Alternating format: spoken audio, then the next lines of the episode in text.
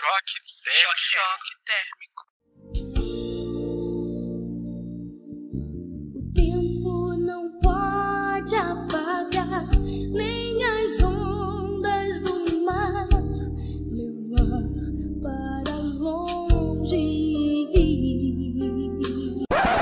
As mulheres casadas do ICGF estão aqui para mandar a real sobre o casamento de crente. E para isso eu convidei amigas, né? Mulheres que eu admiro muito, super crentes, super maravilhosas, com carreiras e com casamentos que eu admiro. E eu quero que elas se apresentem aqui, né? Para vocês saberem quem são. E eu vou começar com a Thay. Thay, dá um alô pra galera e diz quem é você no curso das mulheres. A pernambucana da chamada. Eu sou Tayane Moura, 24 anos, casada com Eliabe há apenas 5 meses. Vocês vão perceber que sou a mais nova daqui do grupo no que tange a casamento. Show de bola. É... Rafa, agora é sua vez. Quem é você no chá de mulheres? eu sou a Rafa Gize, eu tenho 32 anos e sou casada há 5 anos e meio com o Duca Tambasco. Gente, isso mesmo, é o Duca do Oficina, tá? É isso mesmo que você ouviu. Aqui a gente trabalha com pessoas famosas. É... Bruna, quem é você? Quem é você? Não sei agora o que falar. Quem é você no titular de mulheres? Eu sou aqui casal mais nova. Meu nome é Bruna Santini, tenho 24 anos. Sou casada há 4, ou seja, casei com 20, para surpresa de muita gente. Casei novinha. Show de bola. E também temos a presença ilustre de Andréia. Andréia, fala pra gente quem é você na fila da cantina. Na fila da cantina, adorei. Oi, gente, que prazer estar aqui. Eu sou Andréia Coutinho, tenho 29 anos, sou do Rio de Janeiro e sou casada com o Lucas Loubach há três anos e um mês. Hoje eu faço três anos e um mês de casamento. A gente tenta lembrar, quer dizer, eu, né? Eu tento lembrar cada mês de aniversário. Show de bola. Também é esposa aí de um grande web crente, pastor Lucas. Abraço, é, pastor Lucas. Tem essa parte, sou casada com o Lucas Lubac, blogueirinho da internet. Gente, olha só, e eu, eu me apresentei? Não, né? Eu sou a Isa, tenho 25 anos agora, sou casada há dois anos e meio, mais ou menos, acho que é dois anos e meio. É, dois anos, vamos arredondar, com o Bernardo, e amo, amo, amo estar tá aqui conversando com essas mulheres sobre esses temas. Na fila do pão, na fila do pão não, na fila da, da cantina eu sou, tô comendo coxinha. Olha só, gente, nosso papo hoje é sobre casamento, né? Eu acho que nesse tema existem muitas romantizações, muitas confabulações no nosso meio evangélico. E a nossa, a nossa ideia aqui é ter uma conversa realista, né? A partir da nossa realidade, a gente não, quer impor nada a ninguém aqui, mas, claro, né, com princípios bíblicos, com princípios cristãos, a gente vai ter uma conversa sobre a realidade da relação marido e mulher, esposa, esposo, cônjuges, num casamento de evangélicos. Então é, é, é dessa galera que a gente está falando. E para começar esse papo, eu queria que vocês é, dissessem, meninas, quais foram as expectativas que não se concretizaram no casamento de vocês? Qual foi a expectativa versus realidade? Tipo, expectativa, acordar todos os dias com café na cama, realidade, ficar adiando o despertador, enfim, coisas do tipo, mas também coisas mais profundas. Vamos trocar uma ideia sobre isso? Eu, assim, antes de me casar, eu tentei ao máximo administrar as minhas expectativas. Não foi fácil, porque casamento envolve expectativa, assim, né? A gente sempre quer é, pensar como vai ser, se programar, mas é praticamente impossível você conseguir controlar tudo da sua vida e ainda mais quando envolve outra pessoa. Então, depois do casamento, algumas expectativas, por exemplo, de você sempre é, acordar feliz, ou você sempre conseguir, é, sei lá, arrumar a casa, sabe? Eu, eu realmente cobrava muito de mim, então eu tinha umas expectativas muito altas em relação a mim. E eu descobri que estava tudo bem. Às vezes eu não consegui fazer uma coisa, às vezes eu não querer é, fazer uma, arrumar uma casa ou fazer um almoço, isso é normal. Eu não ia conseguir ser a esposa perfeita. Então, isso foi uma das coisas que eu mais, em relação ao casamento, que eu mais me assustei, porque eu achava, né? Jurava que ia conseguir ser uma esposa perfeita. Mas, enfim, depois eu fui me libertando dessa cobrança excessiva. Sim, a gente cria muito, a gente aprende muito, né? Na igreja, principalmente, sempre tem culto como ser uma boa esposa, livros sobre, sobre como ser uma boa esposa. Então a gente já vai para o casamento cheio de paradigmas, cheio de modelos, né? E quando a gente vê que na realidade é muito mais difícil você conseguir ser uma esposa ideal, né? É, a gente às vezes se frustra, é mais importante a gente saber também que todas essas coisas, é, o mais importante é a gente botar a nossa relação com Deus e com o nosso cônjuge acima até dessas coisas, né? Mas fala aí, gente. Pode continuar. Cara, cara, eu, enquanto vocês falavam, ficava pensando que quando eu casei, a minha maior expectativa era não, não reproduzir os erros do casamento dos meus pais sabe?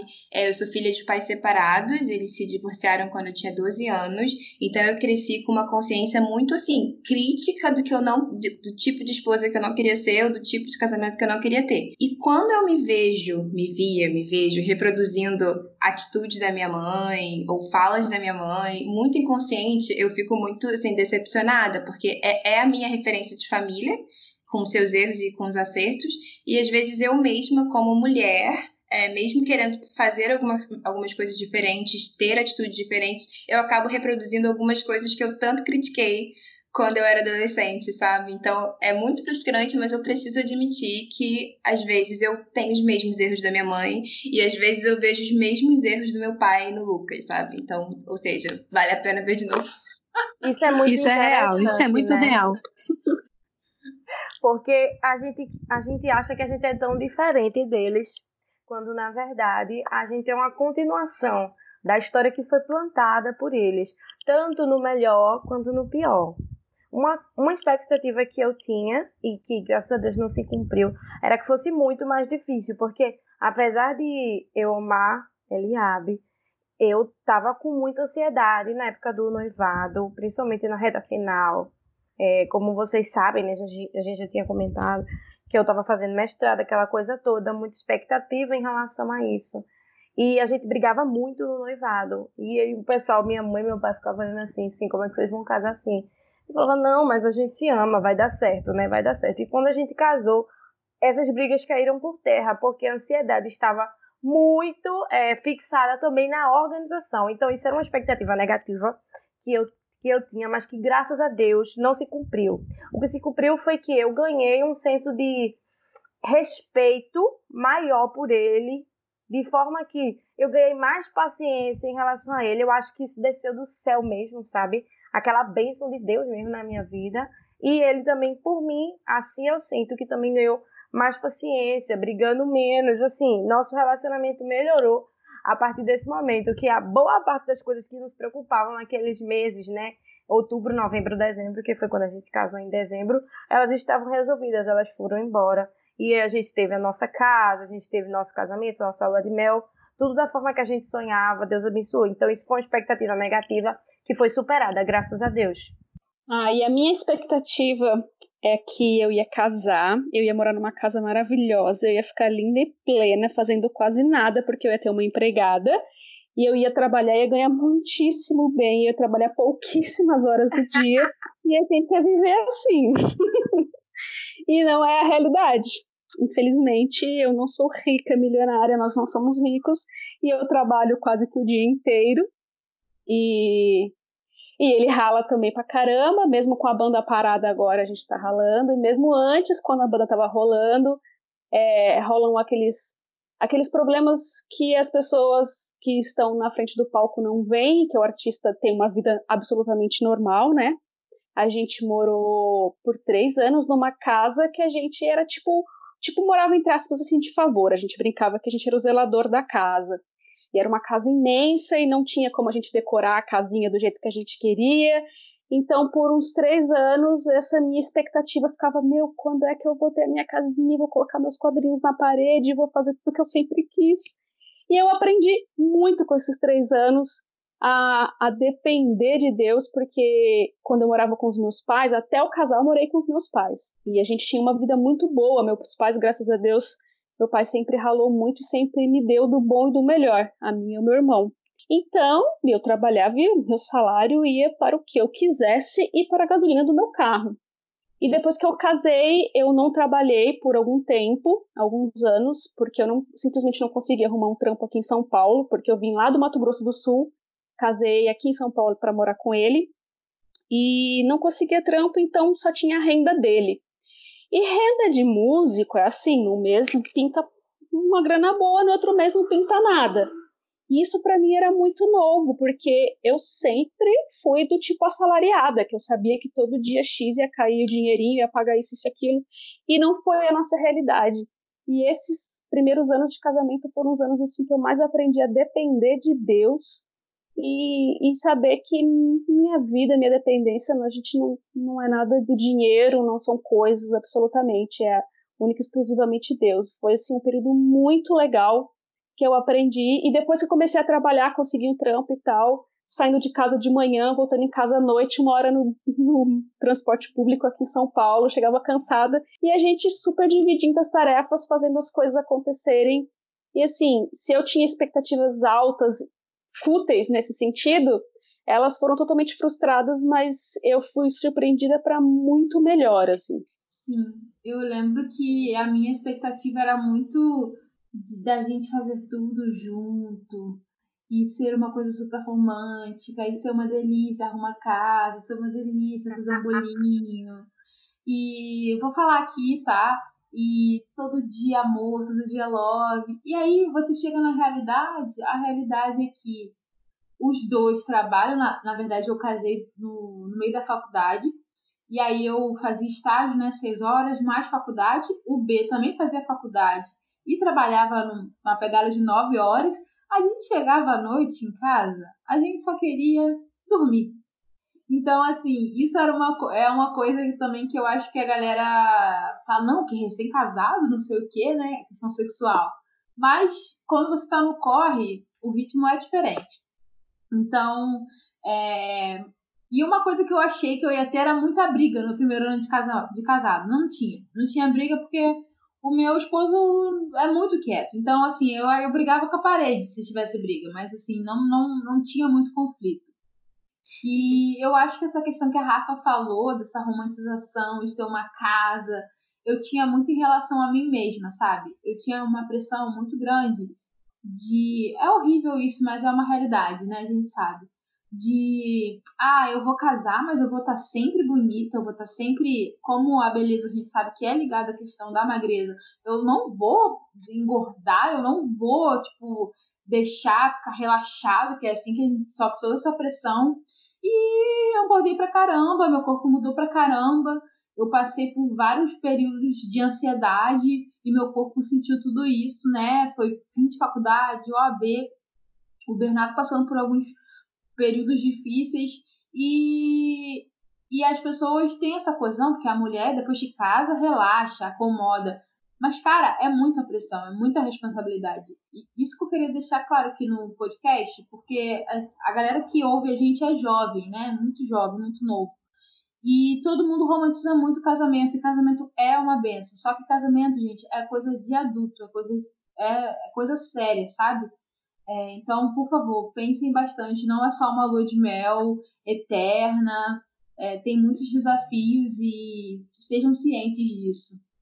Nossa, me identifico muito com o que você uhum. falou na questão do fazer amor, né? Como eu disse, sou casada há cinco meses, ou seja, há seis meses a gente ainda vai fazer. Mas existe uma coisa chamada cansaço, existe uma coisa chamada doença, existe muita coisa em jogo, existe uma coisa chamada visitar a casa do sogro. Você não vai fazer nada nesse dia, pelo menos eu não, né? Eu não tenho coragem. Até o momento não desenvolvi essa coragem. Então, assim, por mais que seja uma pessoa jovem, sexualmente ativa e que gosta dessa relação, não dá pra ser todo dia, infelizmente. Hoje, por exemplo, meu marido está trabalhando e vai passar lá, eu vou ficar o quê? Esperando ele voltar e só, né? Infelizmente, essa é a verdade. Eu gostei muito de. E aquela coisa, é aquela coisa da, das lingeries, você ter várias lingeries para surpreendê-lo todo fim de semana e toda semana tem algo novo, gente. Não. Não é nem dá uma em mim. dela nem dá uma em mim. A lingerie é a mesma coisa, entendeu? Pelo menos comigo o que eu vejo é isso. Eu é que gosto, porque eu acho muito bonito, realmente. Mas o homem tá tudo o quê? Minha mulher, ô Glória, venha. Não tem muita essa romantização da lingerie, não, mas eu acho bonito, sabe? Só que é aquilo, eu ganhei um monte de lingerie na, no chá de, de, de panela, sei lá. Não tá dando mais nenhum mimimi e eu não vou gastar dinheiro com isso. Duas Cara, aqui.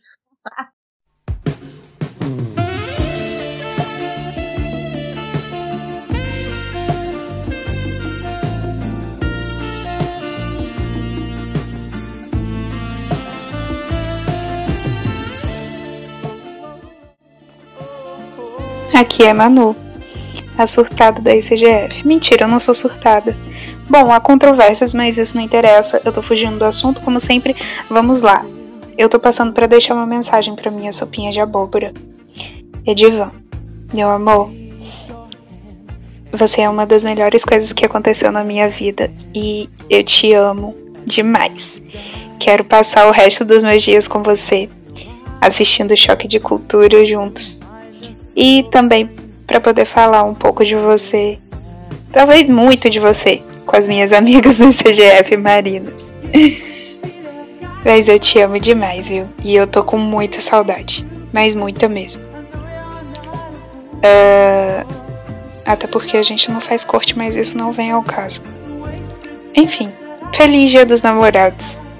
Te amo.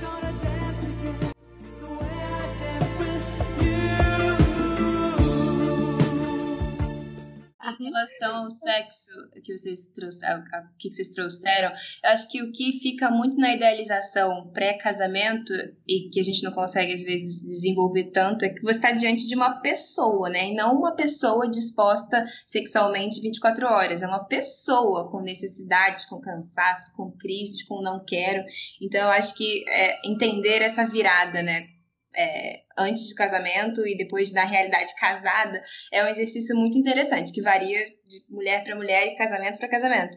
Mas sobre o lingerie, eu achei muito curioso que vocês falaram, porque aqui em casa o Lucas não liga, tipo, ele ama os meus pijamas. E assim, eu amo pijama, eu amo ficar em casa. Eu estou de pijama nesse momento, eu faço home office de pijama, só mudo a camisa quando tem chamada de vídeo. Então, assim, que ótimo que ele ama pijamas e que pijamas são excitáveis para ele, porque para mim é, é a roupa mais confortável, sabe? E eu sempre achei lingerie muito desconfortável, aperta. Eu acho sensual, eu acho legal, mas eu não me sinto tão autêntica de lingerie, sabe? Não sei. Polêmico. Uma das coisas, sim, uma das coisas que, que eu achei interessante, que a Rafa falou sobre toda essa expectativa também financeira, de organização, enfim. Quando eu casei, eu já sabia que eu estava me casando com um atleta. E vida de atleta é uma loucura, né? Ele viaja, é, às vezes ele precisa jogar em outros lugares da cidade. E eu, e eu, a vida inteira criada em Goiânia, tinha na minha cabeça um plano, né? De que eu ficaria lá em Goiânia e depois iria para um lugar que a gente tinha no nosso coração e só. Nesses quatro anos, infelizmente, a gente teve que passar muito tempo longe um do outro por causa da profissão dele.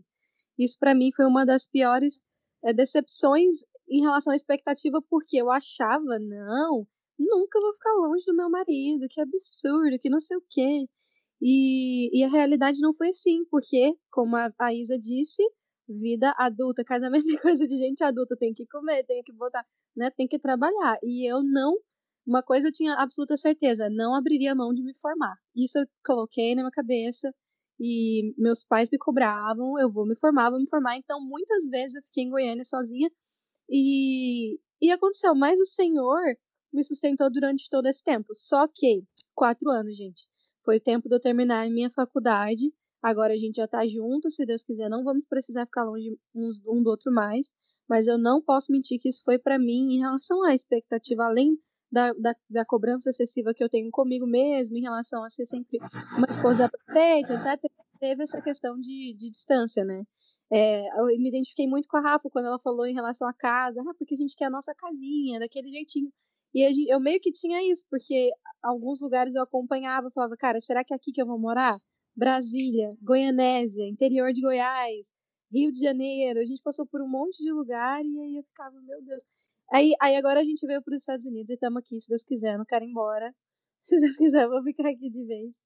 E tentando criar essa sensação de raízes, porque apesar de ser casada, eu ainda não senti essa, essas raízes, assim, sabe? Num lugar. E, e é por toda essa questão. Mas em relação também por exemplo, vocês estavam falando de vida sexual e tudo mais. Uma das cobranças que a gente tem como mulher é que, meu Deus, você não pode deixar o seu marido sozinho, porque senão ele vai arranjar outra. E as, as pessoas falam isso, né? Então, imaginam como que não foi para mim, para minha cabeça, tem que entender que a, minha, a fidelidade do meu esposo é primeiramente a Deus, depois a mim, e que não tem nada a ver com isso, que o cara, quando é sem vergonha, ele trai com a mulher do lado, na, na, num quarto, sabe? Então, assim, foram muitas coisas para ser desconstruídas e muitas coisas, decisões que a gente teve que tomar em Deus, é, mas essa para mim foi é, é, algo que me trouxe realmente dor. Ficar longe do esposo não é legal. Não sei se vocês já viveram isso, mas é algo que dói demais. É uma dor. Então, então é, na questão financeira, eu também me identifico muito, isso era outro ponto que eu ia falar, porque é, eu sou economista, mas eu não tenho casa própria. E para muita gente isso era assim, ah, não sei o que, às vezes conversando no grupo de jovens, as meninas falavam, eu casar sem casa, jamais, minha filha, Deus me defenda. Aí eu, é, só que a segurança do crente, ela não tá na casa não, ela tá na mão do Senhor. A gente não Eita, depende de casa, Glória. a gente não depende de emprego, a gente Glória. depende de Deus. Entendeu? Porque se a gente for tá dependendo disso, tem muitas pessoas que infelizmente têm a sua casa inundada. E aí, a propriedade que ela tinha caiu por terra. Se esse é teu Deus, cadê teu Deus agora? Eu falava isso para as meninas, eu estava pensativa. E era Caramba, isso. E assim, meu marido é mais novo que eu, ele tem 20 anos, tá? Eu tenho 24, ele tem 20 anos. Então, como é que duas pessoas que estavam começando a vida e até isso? Principalmente porque minha vida era estudar. Minha vida, se fosse para estar trabalhando, trabalhando, trabalhando, fazendo dinheiro, talvez fosse outra situação. Mas desde que eu virei maior de idade, eu só faço estudar, que foi a graduação e o mestrado. Então, como é que ia ser? Agora, a gente tá numa casa que é uma benção, num bairro que não é nobre, mas eu acho uma benção. Vizinhos que não são muito barulhentos, só raramente eles fazem as reuniões religiosas dele, tem uns barulhinhos, mas nada que não dê para se superar, nada que passe das 10 horas da noite, que é muito importante isso. Eu acho que é perto do centro. E eu tava olhando para casa, todo mundo que chega aqui fala que casa linda, que casa grande, não sei o quê. E eu olho assim, eu, cara, que bênção, né? A gente pode pagar o aluguel. Enquanto muitas pessoas podiam pensar assim, ah, isso aí é aluguel, é? Pessoa- ela tem casa, ela, ela já tem a casa assim, mas é dela ou é de aluguel? Falavam assim às vezes pra minha mãe.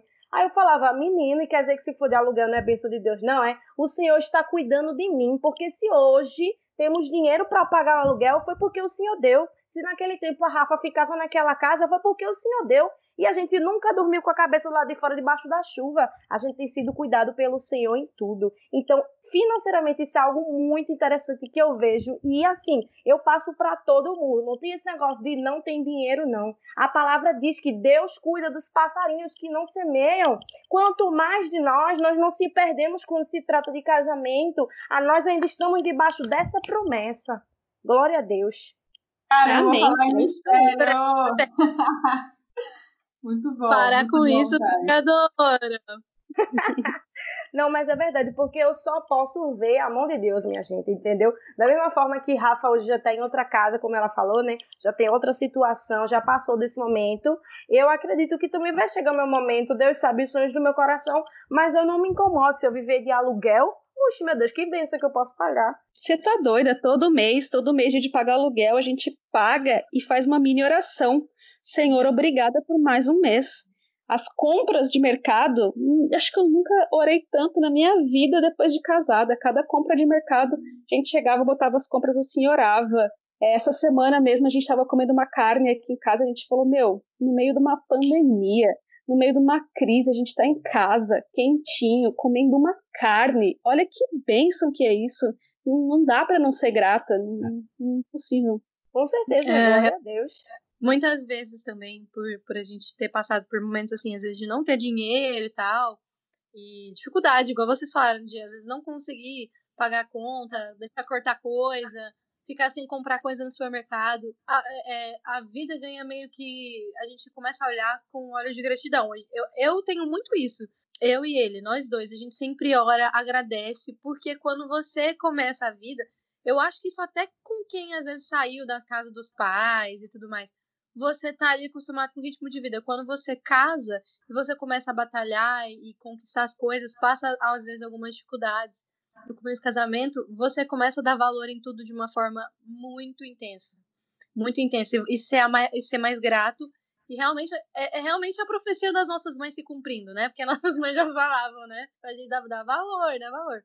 Mas é isso, eu realmente acho que a gratidão, ela me fez, me sustentou até aqui de uma forma, meu Deus, tá muito good vibes. Me fala, mas é isso, não tem como. Nossa, Bruna, muito, muito legal, assim, eu, eu, fiquei, quando você falava, eu ficava olhando para trás e vendo a nossa caminhada, assim, o quanto a gente já conquistou tanta coisa que eu sei lá, acho que a gente já conquistou sonhos que a gente nem sonhava no início do casamento.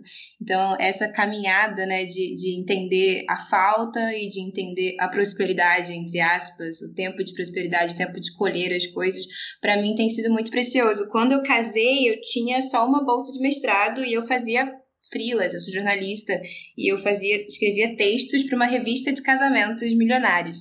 E aí era, era uma renda muito, muito, muito pequena e o Lucas tinha já um emprego mais estável. Mas assim, quando eu olho para trás, nesses três anos, hoje eu, eu tenho um excelente trabalho, assim. Então eu, eu agradeço muito a Deus, porque eu acho que lá atrás eu jamais imaginaria que a gente, é, sei lá, conquistaria sonhos tão rápido, sabe? Obviamente com várias dificuldades.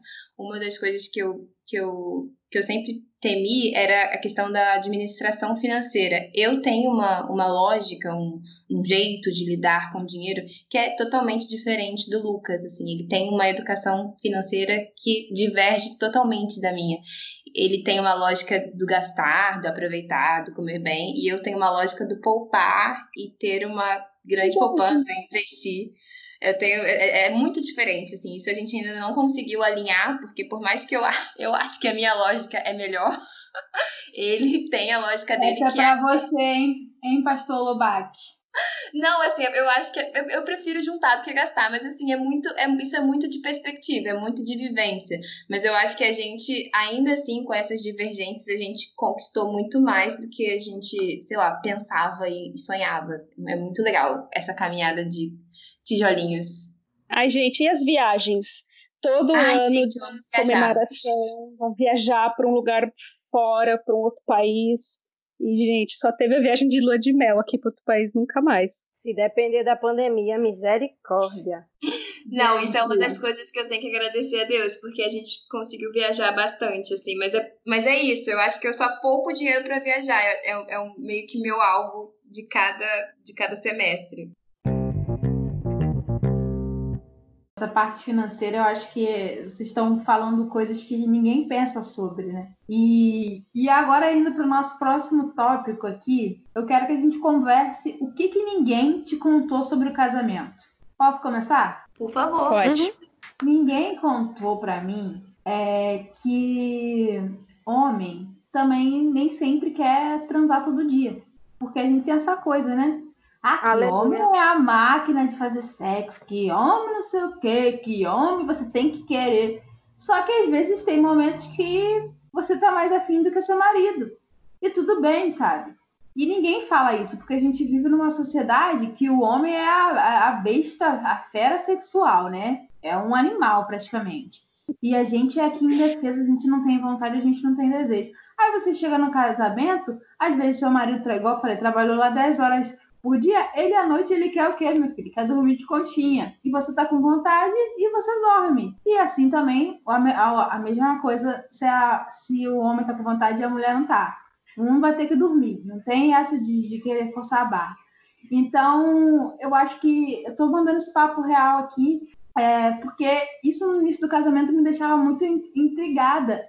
Gente, as pessoas é, a nossa sociedade é muito por, por, é, pornificada, não sei se a palavra é certa, mas é assim, é muito é estímulo sexual o tempo todo, sabe? E isso tem no meio evangélico, que é essa coisa do, do como a gente tem, né, a, a maioria dos evangélicos, pelo menos as meninas aqui, eu acredito, essa coisa da pureza sexual e tal, é, cria-se muita coisa em torno do, da, da, sexualidade no casamento.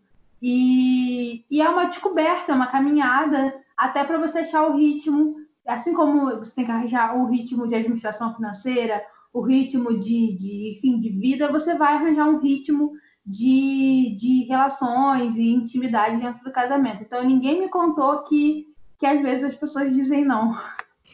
Cara, ninguém me contou que transar não é tão fácil. Não era tão fácil. Eu digo porque é, Meu Deus do céu, acho que era isso que eu queria dizer, na verdade. O sexo é uma dança, né? A gente, a gente aprende o corpo do outro, aprende os pontos de prazer do outro. E no- eu- na minha mente era uma coisa que, tipo, escorregou e pronto. Não, é, tem todo um, um- um estudo do que dá prazer, do que, que é legal, do que, que não é. Toda uma comunicação intensa. E eu acho que, pra, assim, eu sou cristã desde sempre e eu era muito desinformada. Eu acho que eu casei muito desinformada sobre as entrelinhas do sexo. Hoje eu consigo hum, ser um pouco mais crítica sobre vida sexual, mas antes eu, eu era muito assim, sem conhecimento, leiga. É, da tanto da prática quanto das entrelinhas. Então, eu acho que é muito importante assim, a gente melhorar a educação sexual nas igrejas, para as meninas, para os adolescentes, porque educação, informação mesmo, linguagem corporal, entender o seu corpo, porque eu achei transar difícil, assim, demorou a engrenar, sabe? Menina, que coisa interessante. Eu ia falar isso. Ninguém me contou que perder a virgindade não era fácil. Que sempre era aquela coisa de, ah, vai perder a virgindade na noite de núpcia. Eu pensei que você queria, chegava, tchau. Sendo que não. Isso, e tipo, isso é uma coisa que eu tava assim, ah, eu vou ficar tranquila, mas com vontade e cuidado. Acabou que, como não consegui, porque meu corpo não tinha, digamos assim, uma abertura tão simples, né? Era bem fechadinho. Eu tive um pouco de dificuldade. E eu fiquei muito triste por isso, gente. Eu chorei, eu chorei por causa disso, sabe? E meu marido, assim, com todo cuidado e atenção para lidar com a situação. E eventualmente a gente conseguiu é, efetuar a penetração. Mas eu não sabia que isso tinha sido, que isso seria tão difícil. Isso, meu Deus, por que ninguém me contou? Isso é algo tão básico, minha filha. Você é fechada e provavelmente vai ser difícil. Não, a única coisa que falavam é vai sangrar rios, que não sei o quê. Isso também não aconteceu. Ou seja, eu só falava uma coisa que não existia. Eu fui enganada pro casamento. Reclamei com minha mãe, inclusive. Ai, cara, muito, muito legal ouvir isso, porque, é, é, na verdade, até a própria descoberta de que o sexo não é sobre penetração apenas, tem várias etapas, várias coisas importantes, e, e- e essa é uma das etapas, eu acho que é a mais difícil para uma mulher virgem, enfim, uma mulher nova. Eu acho que tem várias, várias variáveis dentro desse contexto. Bom, para mim, fugindo um pouco da parte do sexo, que acho que também vale falar que não avisam a gente, que pílula anticoncepcional te seca, te deixa seca, te, te tira total libido e isso interfere no seu casamento também, né? Sim. Ai, Isso. sim. Nem fala, eu tive muito problema, mas meu problema com a pílula nem foi em relação à libido, graças a Deus, foi em relação às mudanças que causaram, a- a- os hormônios causaram no meu corpo, né? E eu achava, por exemplo, na minha cabeça, você recorrer a preservativo, meu Deus, nunca! Isso é um absurdo, o homem não gosta, enfim. Então eu não via outra alternativa. Eu teria que entrar, né, com anticoncepcional. Mas, e ninguém me falou também que era é, problemático. Só que eu, eu não consigo, eu sou extremamente tolerante ao anticoncepcional. Todos que eu tentava, eu quase ia parar no hospital. Só que eu, eu conheci um que era, tipo assim, dosagem mínima, sabe? Meu Deus do céu. Ele me matou por dentro. Eu engordei, tipo, 15 quilos em, em seis meses. Foi ah, horrível. A pior coisa que eu fiz na minha vida. E eu resisti a tirar, por causa dessa, dessa coisa que tinha na minha cabeça de que eu não podia recorrer a, a preservativo, nem nada. Só que eu conversei, meu esposo acompanhou os problemas que, que o anticoncepcional trouxe pra, pra, minha cabeça, pra minha vida, né? Tava quase me deixando incapacitada, porque tava me trazendo. Tava trazendo síndrome do pânico, depressão. Eu não sabia que um remédio poderia causar tudo isso e piorar algumas coisas que eu já tinha. E aí ele falou: não, tira, vamos tirar, não tem problema nenhum a gente pode é, dar um jeito com preservativo e tudo mais. Deu super certo. E essa, essa seria uma outra coisa que ninguém me contou, que não tem problema. Claro que tem pessoas que não vão se adaptar com preservativo, beleza. Mas ninguém tinha me falado que não eram não eram todos os casos. Então a gente acostumou e, e ficou bem melhor, na verdade. A gente até prefere. Então, assim, é algo que ninguém tinha me falado. Outra coisa que ninguém tinha me falado, e quando a Isa fez essa pergunta, foi a primeira coisa que veio na minha cabeça, e e eu sei que pode soar estranho, mas uma coisa que ninguém tinha me falado era que casamento era bom. E isso me incomodou demais, porque quando eu falei que eu ia casar, eu só ouvia coisas ruins a respeito do casamento. Só ouvia problemas, problemas. Óbvio que a gente precisa jogar a realidade, isso é claro, porque nós temos dois extremos hoje em dia: ou a romantização de Hollywood, ou os casos frustrados que às vezes a gente tem nos exemplos, por exemplo, da nossa família. Na minha família, é, o único casamento, por exemplo, parte de mãe que assim prosperou, na verdade são de duas mulheres. Então, eu digo isso com propriedade. Tipo, eu vivi vidas, vivi assistindo vidas das mulheres da minha família sendo destruídas pelo divórcio, por diversos, diversos problemas. Então, assim, é, ninguém poderia me falar, ninguém me falava que existiria uma chance de um casamento ser um bom casamento, que Deus criava, Deus criou o casamento, Deus tinha coisas boas a respeito do casamento. E a igreja, é, às vezes, fala numa perspectiva que para nós mulheres não é tão boa. Vamos ser bem sinceros, uma perspectiva de culpa, de peso, de, de uma responsabilidade enorme que você olha aquilo e você fala, eu vou entrar no casamento para sofrer. Então, assim, Sim, Bruna. o que mais. E, e até quando você estava falando de, de preservativo, eu pensei, a gente aprende casamento como o casamento girando em torno do prazer e do bem-estar do homem. Então, a contracepção vai refletir isso. Então, mesmo diversas vezes nesse, tema da contracepção, Bernardo já conversou comigo, Isa, vamos ver algo que seja menos é, ruim para você, vamos testar outras coisas. E assim, meu marido estava dizendo para mim que estava de boa. E na minha cabeça fica essa coisa do não, não vai ser bom e uhum. tal. Então a gente aprende muito que o casamento é o lugar que você se anula, que uhum. você esquece quem você é, que você vai sofrer, que você vai ser traída, que você não vai ter prazer é, sexual é, e prazer, enfim, na sua alegrias, na sua rotina, na sua vida. E eu acho muito interessante você falar isso, porque eu também vi que o casamento é muito bom, né? Tem muitas dádivas. Sim, é bênção. E o Senhor é, é, ama o casamento. Só que hoje a gente fala de uma perspectiva. É, é difícil você alcançar o equilíbrio hoje em dia. Você vê e acompanhar pessoas que falam de uma forma equilibrada. Que nem todos nós estamos aqui nos abrindo a respeito das dificuldades e tudo mais. Mas é, a gente sabe que é algo que é bom, porque senão ninguém estava casado. Ninguém, não vamos sofrer, né? Ninguém vai querer sofrer aqui. Ninguém casou querendo com vontade. Não, a gente casou porque a gente quer abençoar a vida de, uma, de outra pessoa, a gente quer fazer outra pessoa feliz, cumprir os propósitos de Deus nas nossas vidas, e o casamento pode ser algo que vai nos ajudar a cumprir esse propósito. Então, assim, são diversas coisas boas que eu não conseguia olhar, ou eram faladas, assim, muito pouco, e quando era falado rapidamente passava por essa questão de que a, a mulher leva a culpa de tudo, como você disse, Isa. A culpa, né? Você se sentiu uma falha o meu marido, por diversas vezes, ele falava para mim: você vai abandonar esse remédio, você vai abandonar. Eu não queria, porque para mim era como assinar um atestado de falha. E ele me tirou desse lugar em que eu estava me punindo para tentar ser um ideal de esposa que, onde já se viu uma esposa que não consegue tomar.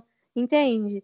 Então, assim, de qualquer forma, é, eu acho que, que a gente precisa falar com o casamento com equilíbrio mas não de uma perspectiva de, de que é uma instituição falida, como as pessoas falam, e que é tão ruim como as pessoas falam, enfim. Glória a Deus. Como eu tinha falado sobre esse espectro, parte do motivo pelo qual eu achava que a gente ia brigar, porque perto do casamento, uma pessoa nos levou para passear e no caminho falou: Vocês têm certeza que quer casar? Ele não é muito novo, não? 19 anos, tal. Tem certeza, tem certeza. Ele, ó, eu casei com 30 anos. E nos primeiros 15 dias eu tive vontade de voltar para casa da minha mãe, que eu não estava suportando. Colocou todo Gente, aquele terror. Foi. E eu falo, e eu olhando assim para a cara da pessoa, tipo, ah, não. Então, é, tinha aquela pressão de vai ser péssimo, viu, gente? Ó, prepara aí que daqui é para pior. Vocês vão começar a se odiar a partir desta data. Quando o pastor disse amém, o ódio se inicia. Só a misericórdia de Jesus. Enquanto que a palavra Eu em Hebreus 13, 4 diz: o casamento deve ser honrado por todos. Agora, como a gente vai honrar uma instituição que só leva Exatamente. lapada? que só leva nome hum. feio, que só olha, é isso aí que você tem que ser. Agora você vai ser a escrava do lar, a escrava do sexo e a, a babá para seus filhos, porque o marido vai estar na rua, por aí, só na vigília, só no trabalho, só no futebol. E ainda tem aquele, ainda no casamento ainda tem aqueles topos de bolo do, da, da noiva segurando Ai, o homem. Isso é horrível, cara. Ai, gente, é a, as pessoas não falam, igual a Thay falou. Eu entendo, você precisa alertar, a pessoa precisa casar consciente de todos os problemas. Mas a reação que a gente teve, eu e meu esposo, pelo menos com a gente, foi assim. Graças a Deus foi que eu esperava que seria milhões de vezes mais difícil. Porque a gente realmente hum. casa esperando uma coisa assim, Claro que a gente tem dificuldades, só que o casamento é sobre você passar por essas dificuldades com alguém que você ama e que te ama também. E a gente precisa focar nisso, sobre o amor, realmente tudo suportar e tudo mais.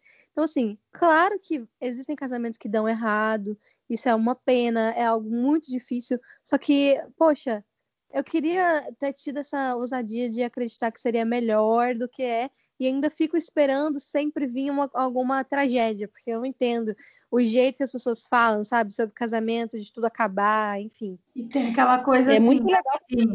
assim.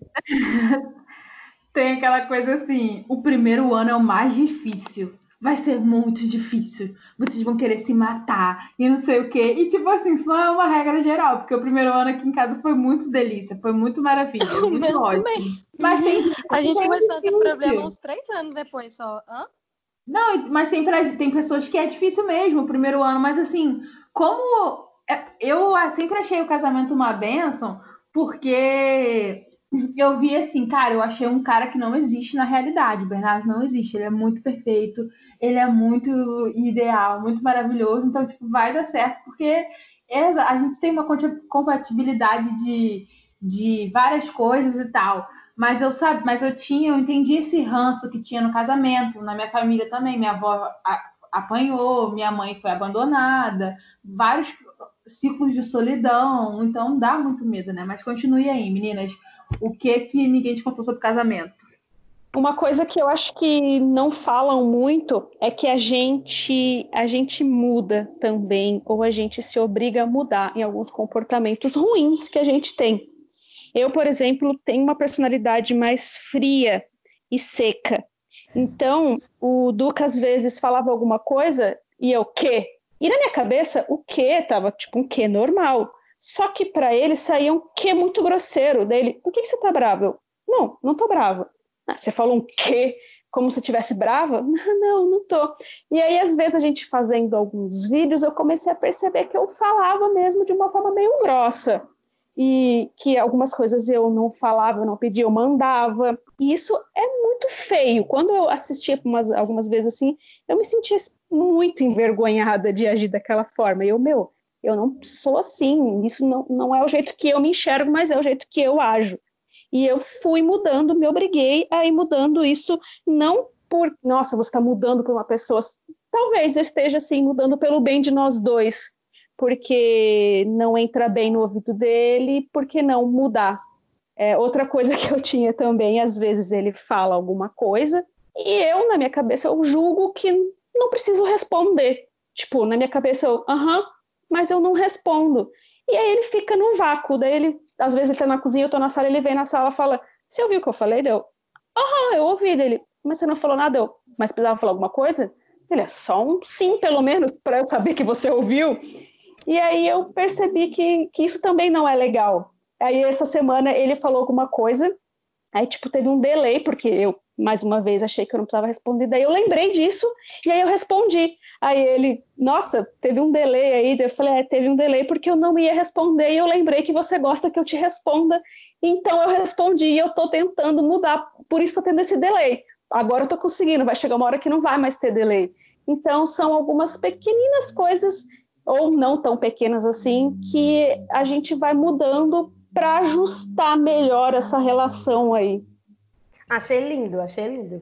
É, eu acho que o amor ele se transforma com o tempo e, e a nossa relação com certeza não é mais a mesma de cinco anos atrás, que é o tempo que a gente se conhece, né? Eu acho que o tempo ensina a gente a amar melhor e, e, e também ensina a prestar atenção no quão valioso é a gente se adaptar ao outro, adaptar a linguagem de amor do outro. É, é muito saudável, assim, essa, essa mudança gradativa. É, gente, eu queria talvez trazer uma perspectiva diferente da que vocês estavam falando anteriormente, que até achei muito curioso. É, eu não tive esse conflito sobre é, escolhas de métodos anticoncepcional. Inclusive, eu e a Isa, acho que a gente até brigou por causa disso. Não sei se você lembra, Isa, faz tempo. A gente teve é, uma. A Andréia é muito contra anticoncepcional. Eu sou extremamente contra, sempre. E assim, eu já casei com esse posicionamento, mas assim, eu não sei se vocês concordam comigo, é muito da construção familiar e também da, da, da influência da, da, da igreja, não sei, de vários contextos diferentes. Eu sou muito contra a anticoncepcional e a camisinha sempre foi minha primeira opção, que é até hoje. Então, isso nunca foi um, um conflito para mim, assim, usar ou não usar. Mas era e, e, foi concordância, assim, isso nunca foi uma questão na relação. Mas eu percebo o que vocês trouxeram em outras amigas, assim, eu fico sempre muito impressionada, porque por mim, nenhuma amiga tomava anticoncepcional. Eu aprendi, a minha briga com a Isa foi porque eu aprendi a respeitar esse ponto de vista, né? Porque para mim só faz mal, mas é o método mais tradicional, então faz bem Amiga, eu gente. voltei, né? Te falei, voltei a tomar. Falou, é, e aí eu... Dela. Uma vitória, enfim, acontece. Eu, eu tô com o André. Eu sempre li as coisas que acontecia com o anticoncepcional. Eu tomei medo, gente, de verdade, com todo respeito. Quem toma e gosta, etc, etc. Mas eu tomei medo. E aí, conversando com as meninas aqui do grupo, olha que benção. Fui influenciada por preservativo. E, é, tipo, Isa até me falou: olha, por enquanto você vai começando assim, depois você vê. Eu ia trocar para o DIU, mas eu tô me sentindo muito bem também. Acho que ajustou. E estamos aí, continuando, graças a Deus. Preservativo dá no posto de saúde, então também é um tipo de anticoncepcional que você não vai estar tá investindo muito financeiramente nele. Então eu acho super, assim, sim, agradeço muito, inclusive, o apoio aí das meninas nessa fase. E CGF, Mas é Sex aquela Education. É Outra coisa que ninguém- machista.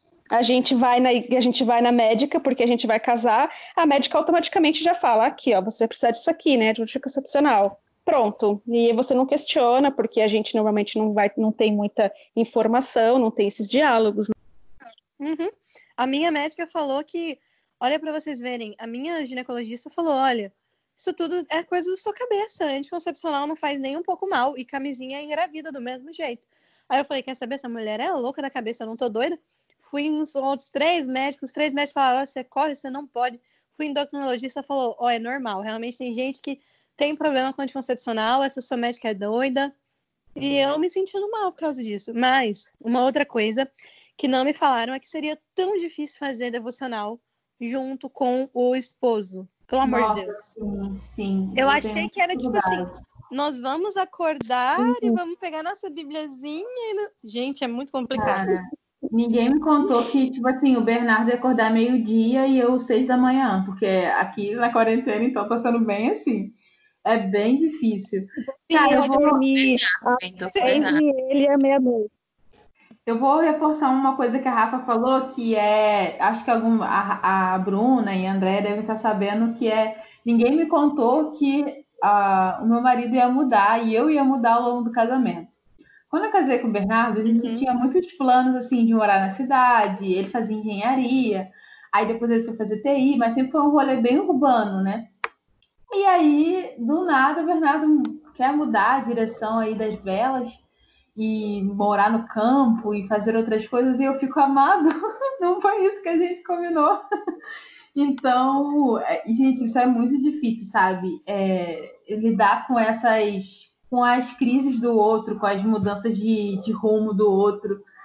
E a gente, quando a gente aprende lá na Bíblia, né, que ah, o homem tem que dar a vida pela mulher e a, a mulher se submeter, beleza, está escrito isso lá, mas na, na realidade é, é esse mundo se acabando. É você aqui é, com um projeto já em desenvolvimento, 2020, e seu marido do nada quer abrir um negócio em outra cidade, quer largar o trabalho e mudar de carreira, é, passa por uma dificuldade financeira e, e tem que trabalhar com outra coisa. Então, assim, é, isso, é, isso é difícil também, lidar com a realidade que as pessoas mudam e os contextos mudam. Então, o que você planejou lá, que ah, eu ia ser advogado e ia ser, ia ser engenheiro, mudou tudo hoje, né? Totalmente. Ele quer ser fazendeiro, eu quero ser política. Então mudou totalmente.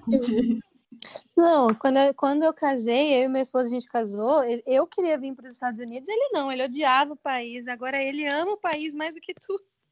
Então, as coisas mudam mesmo. Gente, eu tô chocada. Eu não sabia disso. O quê? Sério, isso que vocês me falaram de tipo que a pessoa vai mudar, como eu falei, né? Que eu sou ah, é, você só tem, você só tem cinco meses de casamento. Não, muda muita 20 coisa. anos. Outra Mulher. coisa, eu falava, eu não Que quero ter filho, não quero ter filho agora, não quero, quero ter filho só depois dos 30. Aí agora eu já tô falando, e se eu tiver um filho? se a gente fizer um filho amanhã? Mas eu não tenho dinheiro, não tem como. Mas e daí? E se eu quiser um filho agora? Como é que a gente? As coisas vão mudando. A gente... Ah, uma coisa muito engraçada que mudou, é algo muito pequeno.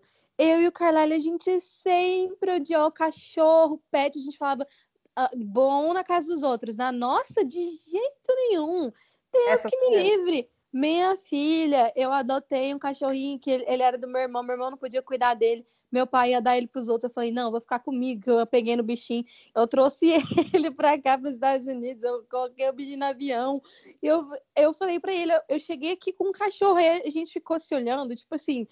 Agora ele é super apegado com o cachorrinho e é uma pessoa que eu achava que nunca ia gostar de bicho. São coisas assim que às vezes mudam, a gente muda às vezes para melhor. E é umas coisas igual a Isa falou, pô, o cara tá ali na cidade, cheirando gasolina ali, ó, poluição, quer ir pro meio da mata. Como é que explica um negócio desses? Não explica, mas casamento é isso. Tem... Quando a Isa conversou comigo esse negócio do Bernardo, a gente riu, eu ri com ela. Passei mal, porque a gente conversou, a gente falou, ninguém prepara a gente para esses momentos. Que do nada o seu cônjuge pode mudar de rumo.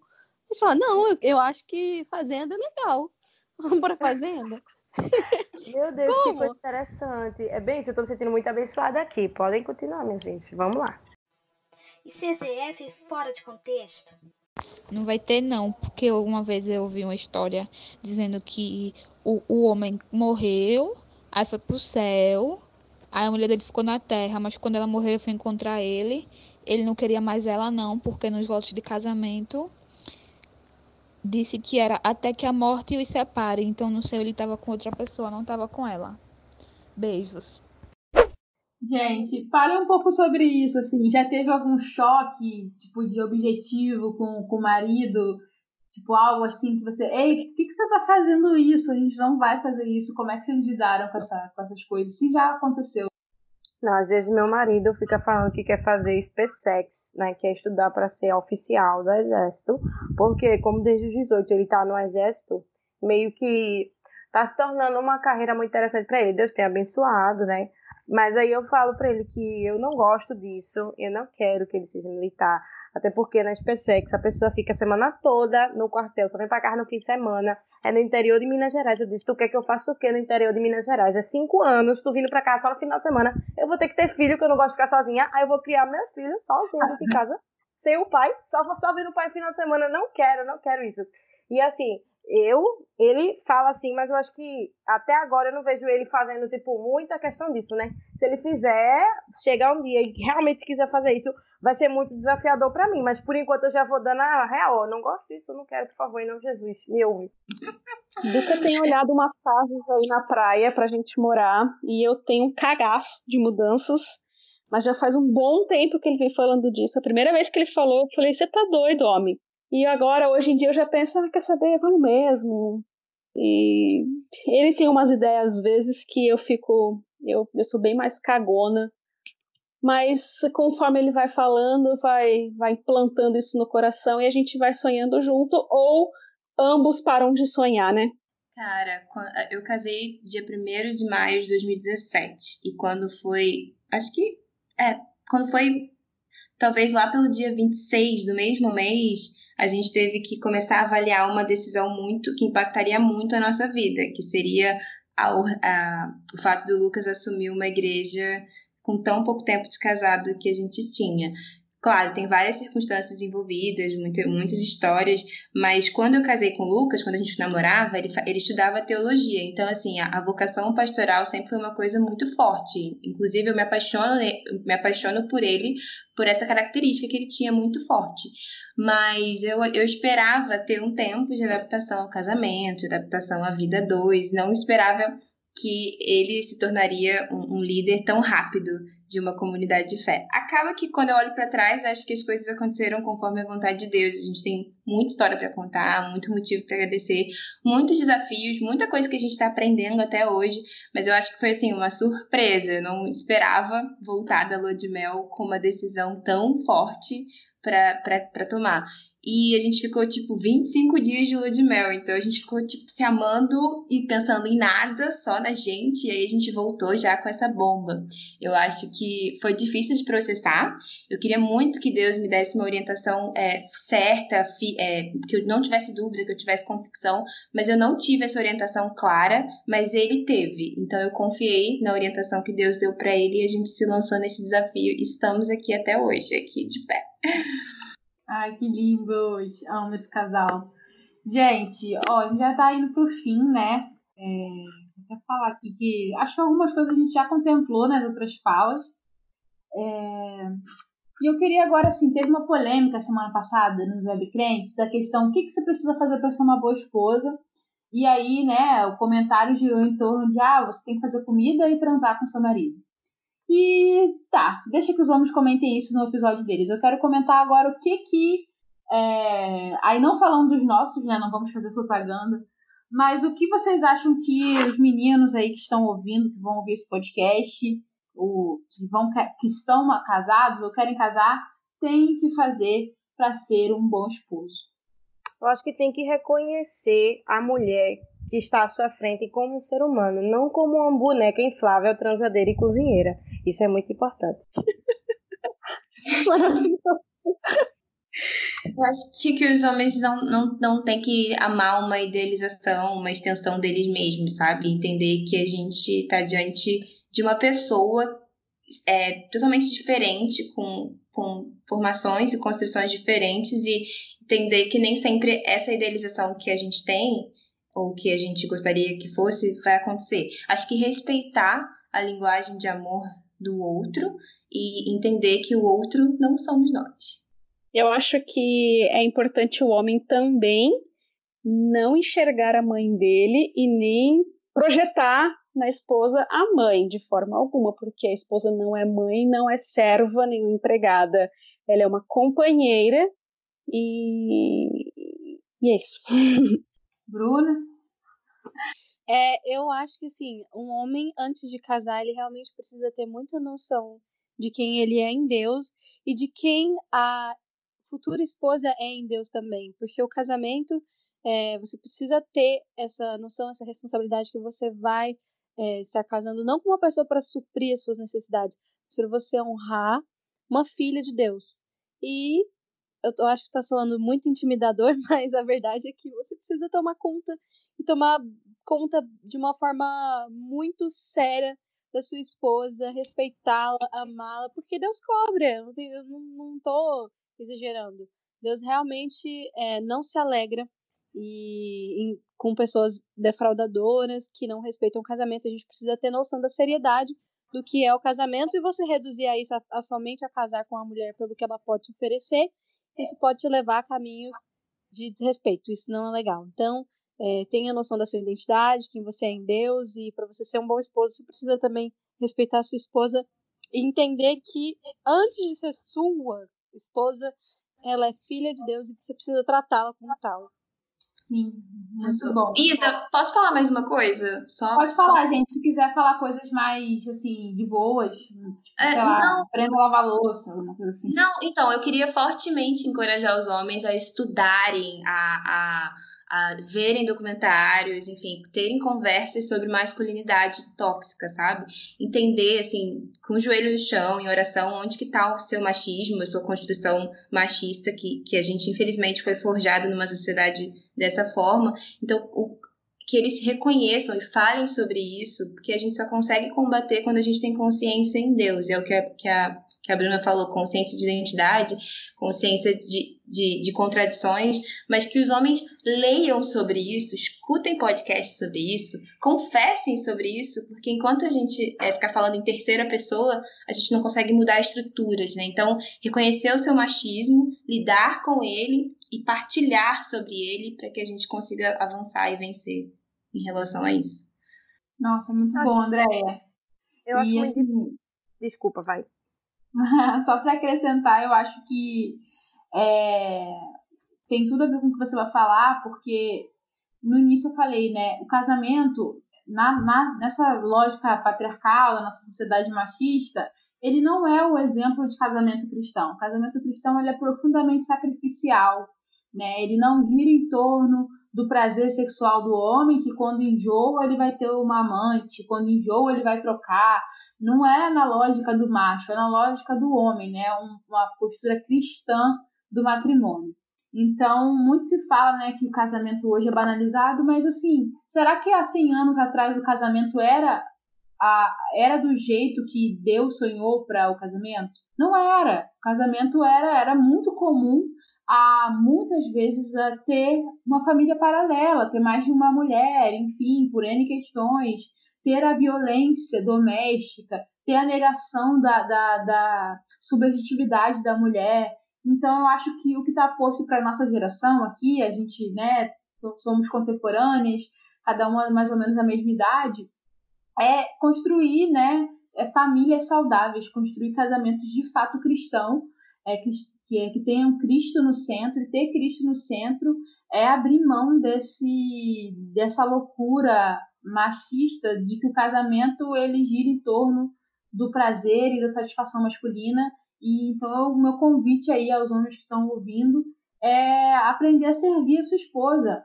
Aprender, meu filho, onde que fica a, os pontos de prazer do corpo da sua, da sua futura esposa, né? No casamento, de preferência, por favor, né, gente? Mas descobrir como, como você pode servi-la, abençoar a vocação dela, abençoar é, na, na relação ali doméstica, vocês terem uma, uma, uma liga de, de companheirismo. Então, assim, é, o que eu quero dizer assim, para os homens é o casamento não é só sobre você.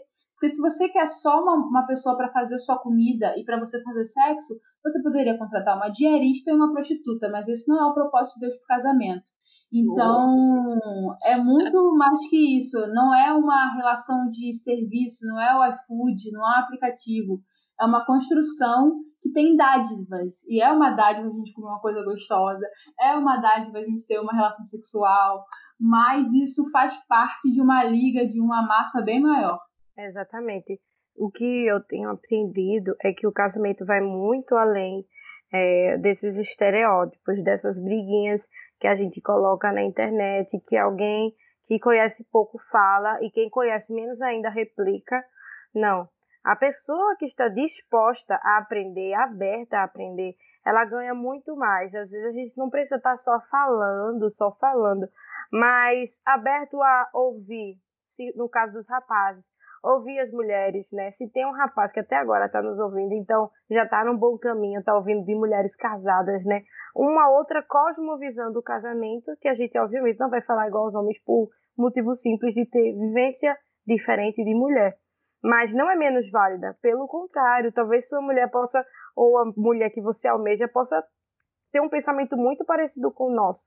Dessa forma, se abrindo, tentando olhar para o outro lado, tentando é, entender as peculiaridades de cada um do casal, é, vai gerar um crescimento maior. Quando a gente conhece, a gente pode entender como se trabalha naquele campo e assim ganhar mais, sabe? Ser vencedor no casamento. E é como você falou. O, é, nós somos jovens, né? Mas nós temos a vontade de construir uma jornada de casamento saudável e um dia ver os netos e poder falar, olha, eu fiz isso, isso, isso que foi bom. Ter uma jornada saudável em Deus. Então, que Deus possa ajudar cada um de nós nesse propósito, né? Amém. E eu também acho que é fundamental conversar é muito comum falar que homem não gosta de conversar, homem é quieto, homem não sei o que lá, mas eu acho que é fundamental e evita um milhão de conflitos. Conversa, falar eu não gosto disso, falar eu gostei daquilo, elogiar, falar nossa foi muito legal, ou não chamar atenção, não, não ser grosseiro um com o outro na frente dos outros, não desautorizar, sei lá, é, é, fazer o outro passar vergonha na frente dos outros. A gente não gosta, ninguém gosta disso, não é só não é nem só a esposa, né? Filhos, enfim. Mas ter um diálogo aberto, sincero e real dentro do casamento para não ficar acumulando as coisas e quando aquilo explode, é, machuca todo mundo, sabe? É uma bomba que, que aí não, é muito mais difícil de você resolver do que você ter as conversas e ter diálogos constantes. Eu quero acrescentar uma coisa também na fala da André que eu achei incrível. Ela falou que ela não tinha convicção da questão da, do chamado né, pastoral do Lucas, que eles tinham que tomar aquela decisão, mas ela viu que ele tinha uma convicção e, e embarcou na dele, né? E eu acho isso muito interessante porque isso mostra também que os homens, é, muitas vezes eu vejo meninos, na verdade, querendo exigir uma, uma, uma submissão da mulher compulsória, né? Tem que me obedecer, botar, bater na mesa, né? Gente, isso não existe. Isso aí você tem que rever, porque a partir do momento que você é um líder, né, no seu casamento, que você assume esse, esse lugar de liderança é, e você toma decisões, é, quando você toma essa decisão em diálogo, essa decisão vai ser muito mais fácil. Muitas vezes a gente não concorda, a gente não vai concordar mesmo, mas a gente vê que vocês estão carregando, que o homem, que o marido, ele está carregando uma missão, que ele, ele sabe para onde ele está indo e a gente vai, sabe? Então, é muito importante saber que essa liderança não é para você impor uma ditadura na sua casa, mas é para você trabalhar dentro de você suas convicções, né? Então, é um tema aí que está bem batido, todo mundo fala sobre isso o tempo todo. É, e eu quero que a gente encerre aqui o podcast, né? Já estamos já com uma hora de, de, de gravação. E para gente, a gente terminar, eu queria que vocês indicassem é, livros, filmes, é, textos, qualquer coisa que vocês acham que edificar, que edifica, que ajudou vocês na jornada pré-casamento, que ajuda durante o casamento. E é isso, falem aí. Ah, eu adoro essa parte, gente. Eu sou viciada em podcast e quando chega essa parte é a parte que eu pego caderno, papel e caneta. Bom, é, eu queria super dizer que foi ótimo estar aqui com vocês. Obrigada, Isa, mais uma vez pelo convite e um prazer conhecer essas mulheres maravilhosas e suas histórias. É, eu queria indicar fortemente uma série que é a série da minha vida, que se chama This Is Us.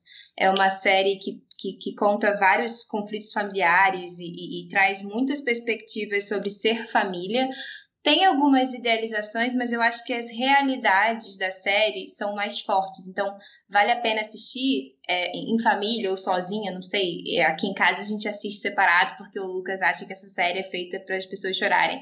E ela é muito emocionante, é muito forte e mostra muito essas relações do perdão, da reconciliação, das segundas chances que a dinâmica familiar nos, nos confronta. Então, essa série eu recomendo para todo mundo.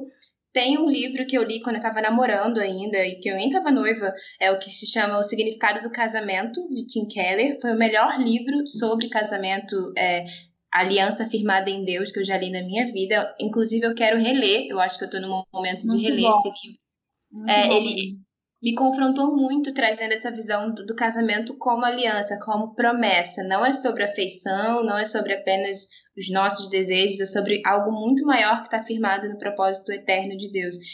E também o livro Casamento Temporário, do John Piper, que vai nessa mesma linha, mas tem uns devocionais mais curtos, então é um livro para ler junto. E por fim, é a história de um casamento que ganhou o Oscar esse ano de melhor atriz coadjuvante.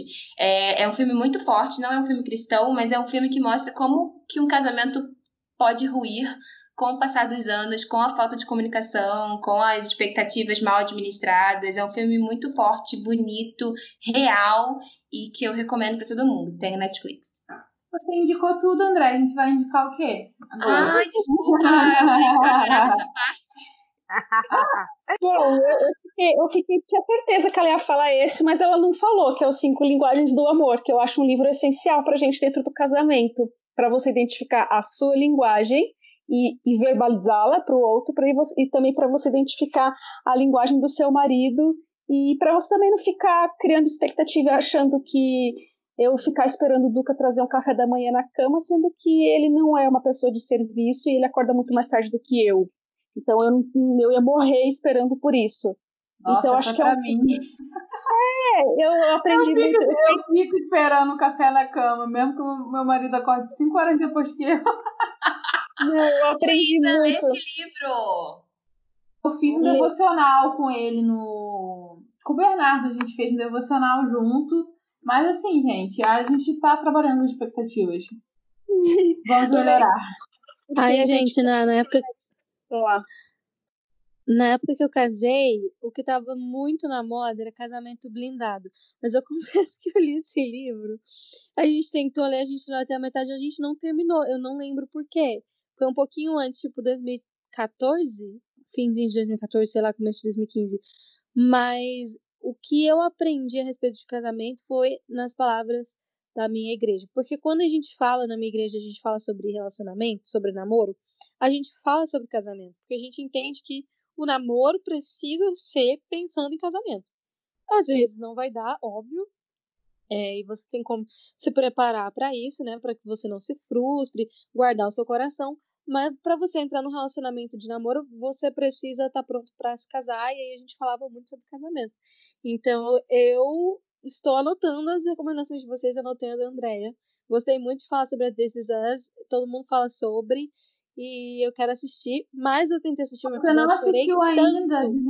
Não, amiga, eu choro Ai. demais. Eu, eu fui chorar. Vou ter que cancelar, cara, não dá? Cara, eu não. fui assistir o primeiro episódio e não aguentei de chorar. Eu sou muito tenho medo. Todo mundo fala que chora muito, eu tenho medo. Pois é, eu falei, gente, eu vou assistir a série pra chorar agora. Eu tô chorando coisa na minha vida. Eu Mas assisti eu a acho que- série pra rir, desculpa, gente, mas eu prometo que eu vou.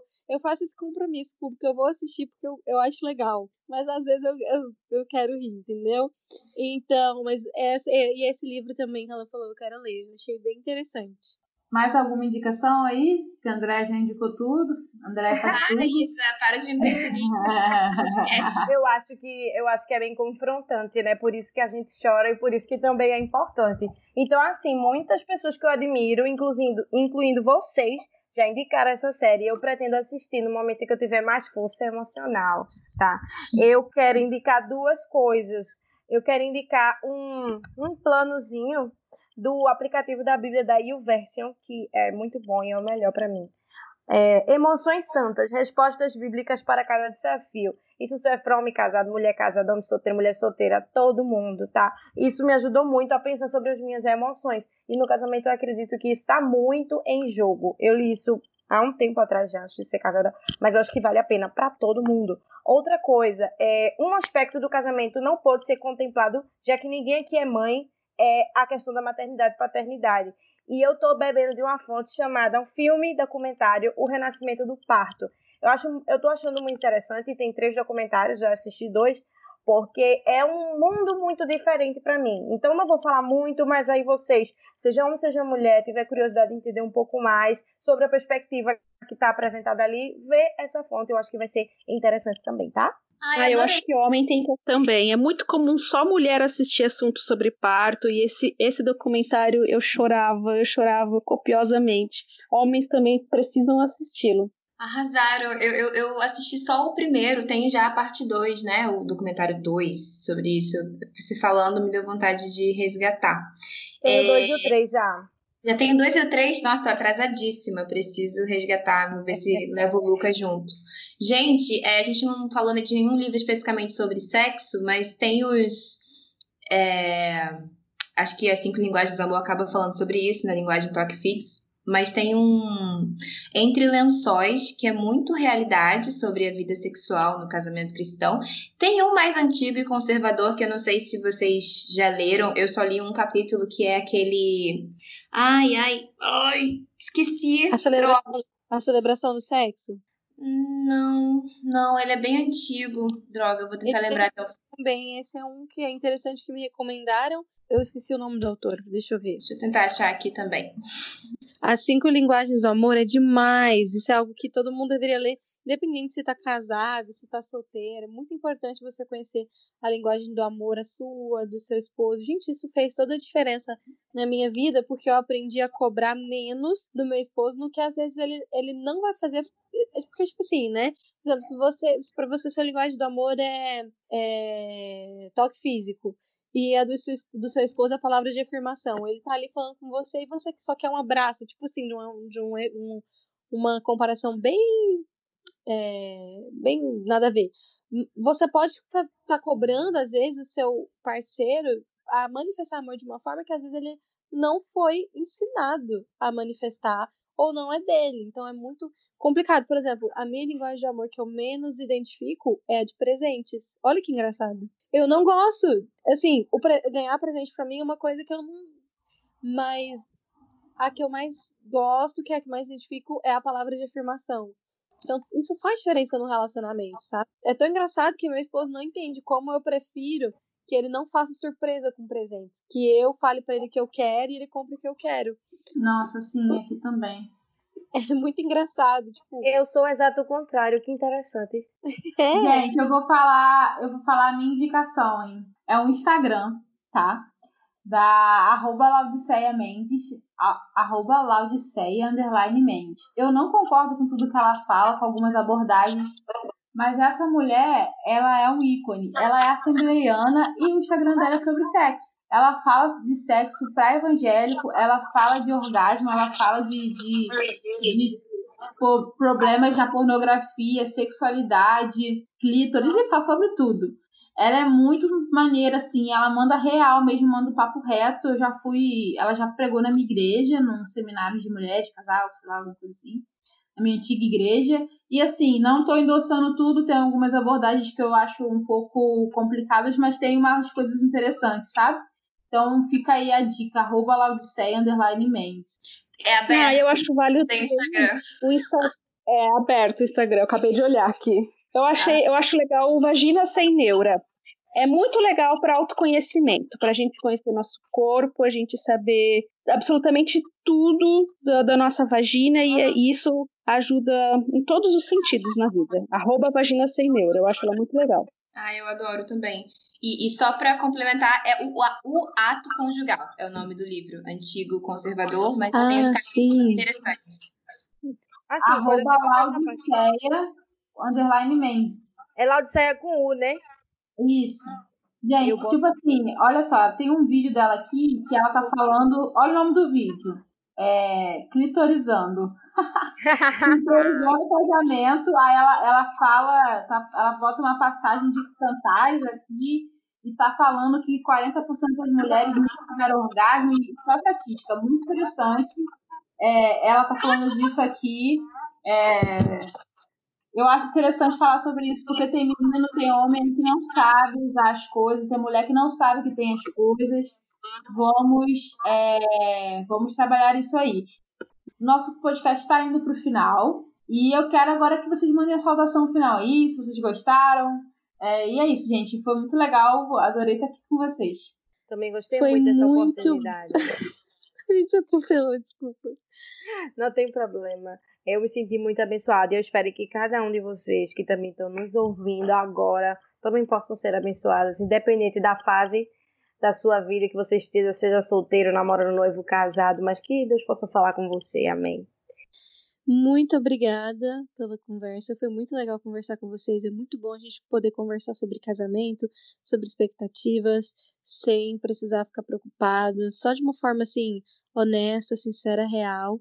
E eu espero continuar aprendendo com vocês e que a gente continue conversando sobre isso, sobre eh, casamento, relacionamento, sem, entre aspas, tabus ou, ou medo de falar a verdade e de expor nossas vulnera- vulnerabilidades. Muito obrigada. Gostei demais, demais mesmo.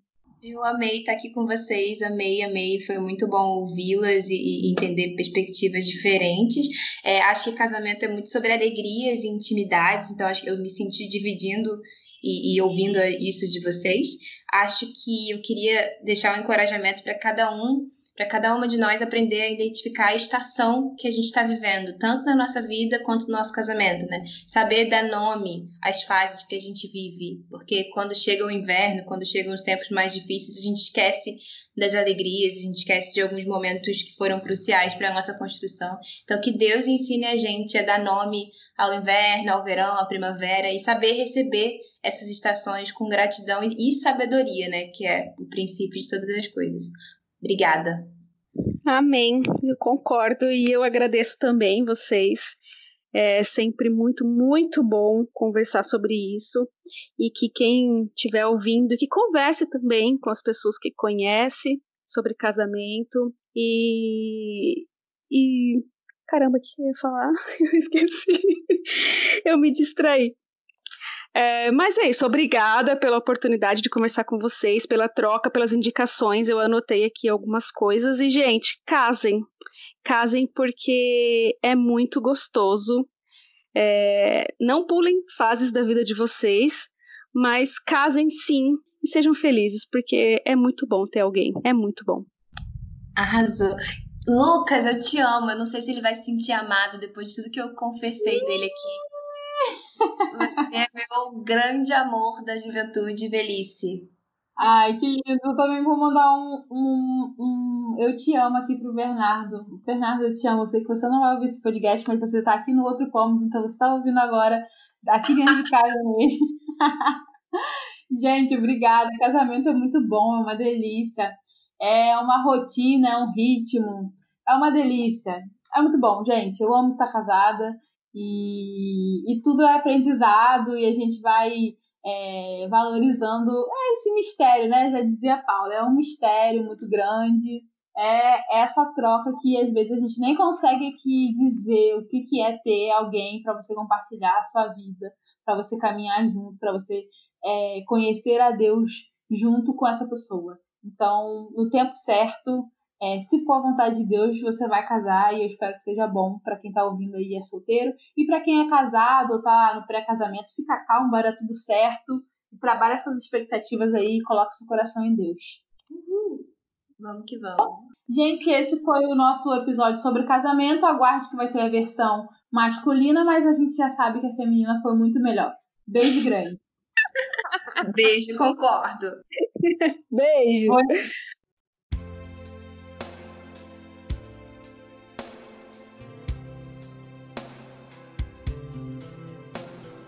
Quem já não sonhou em viver um amor tão intenso quanto os amores dos livros e do cinema? Confesso que por muito tempo esperei por um amor assim, imaginando a sua voz, o cheiro dos seus cabelos,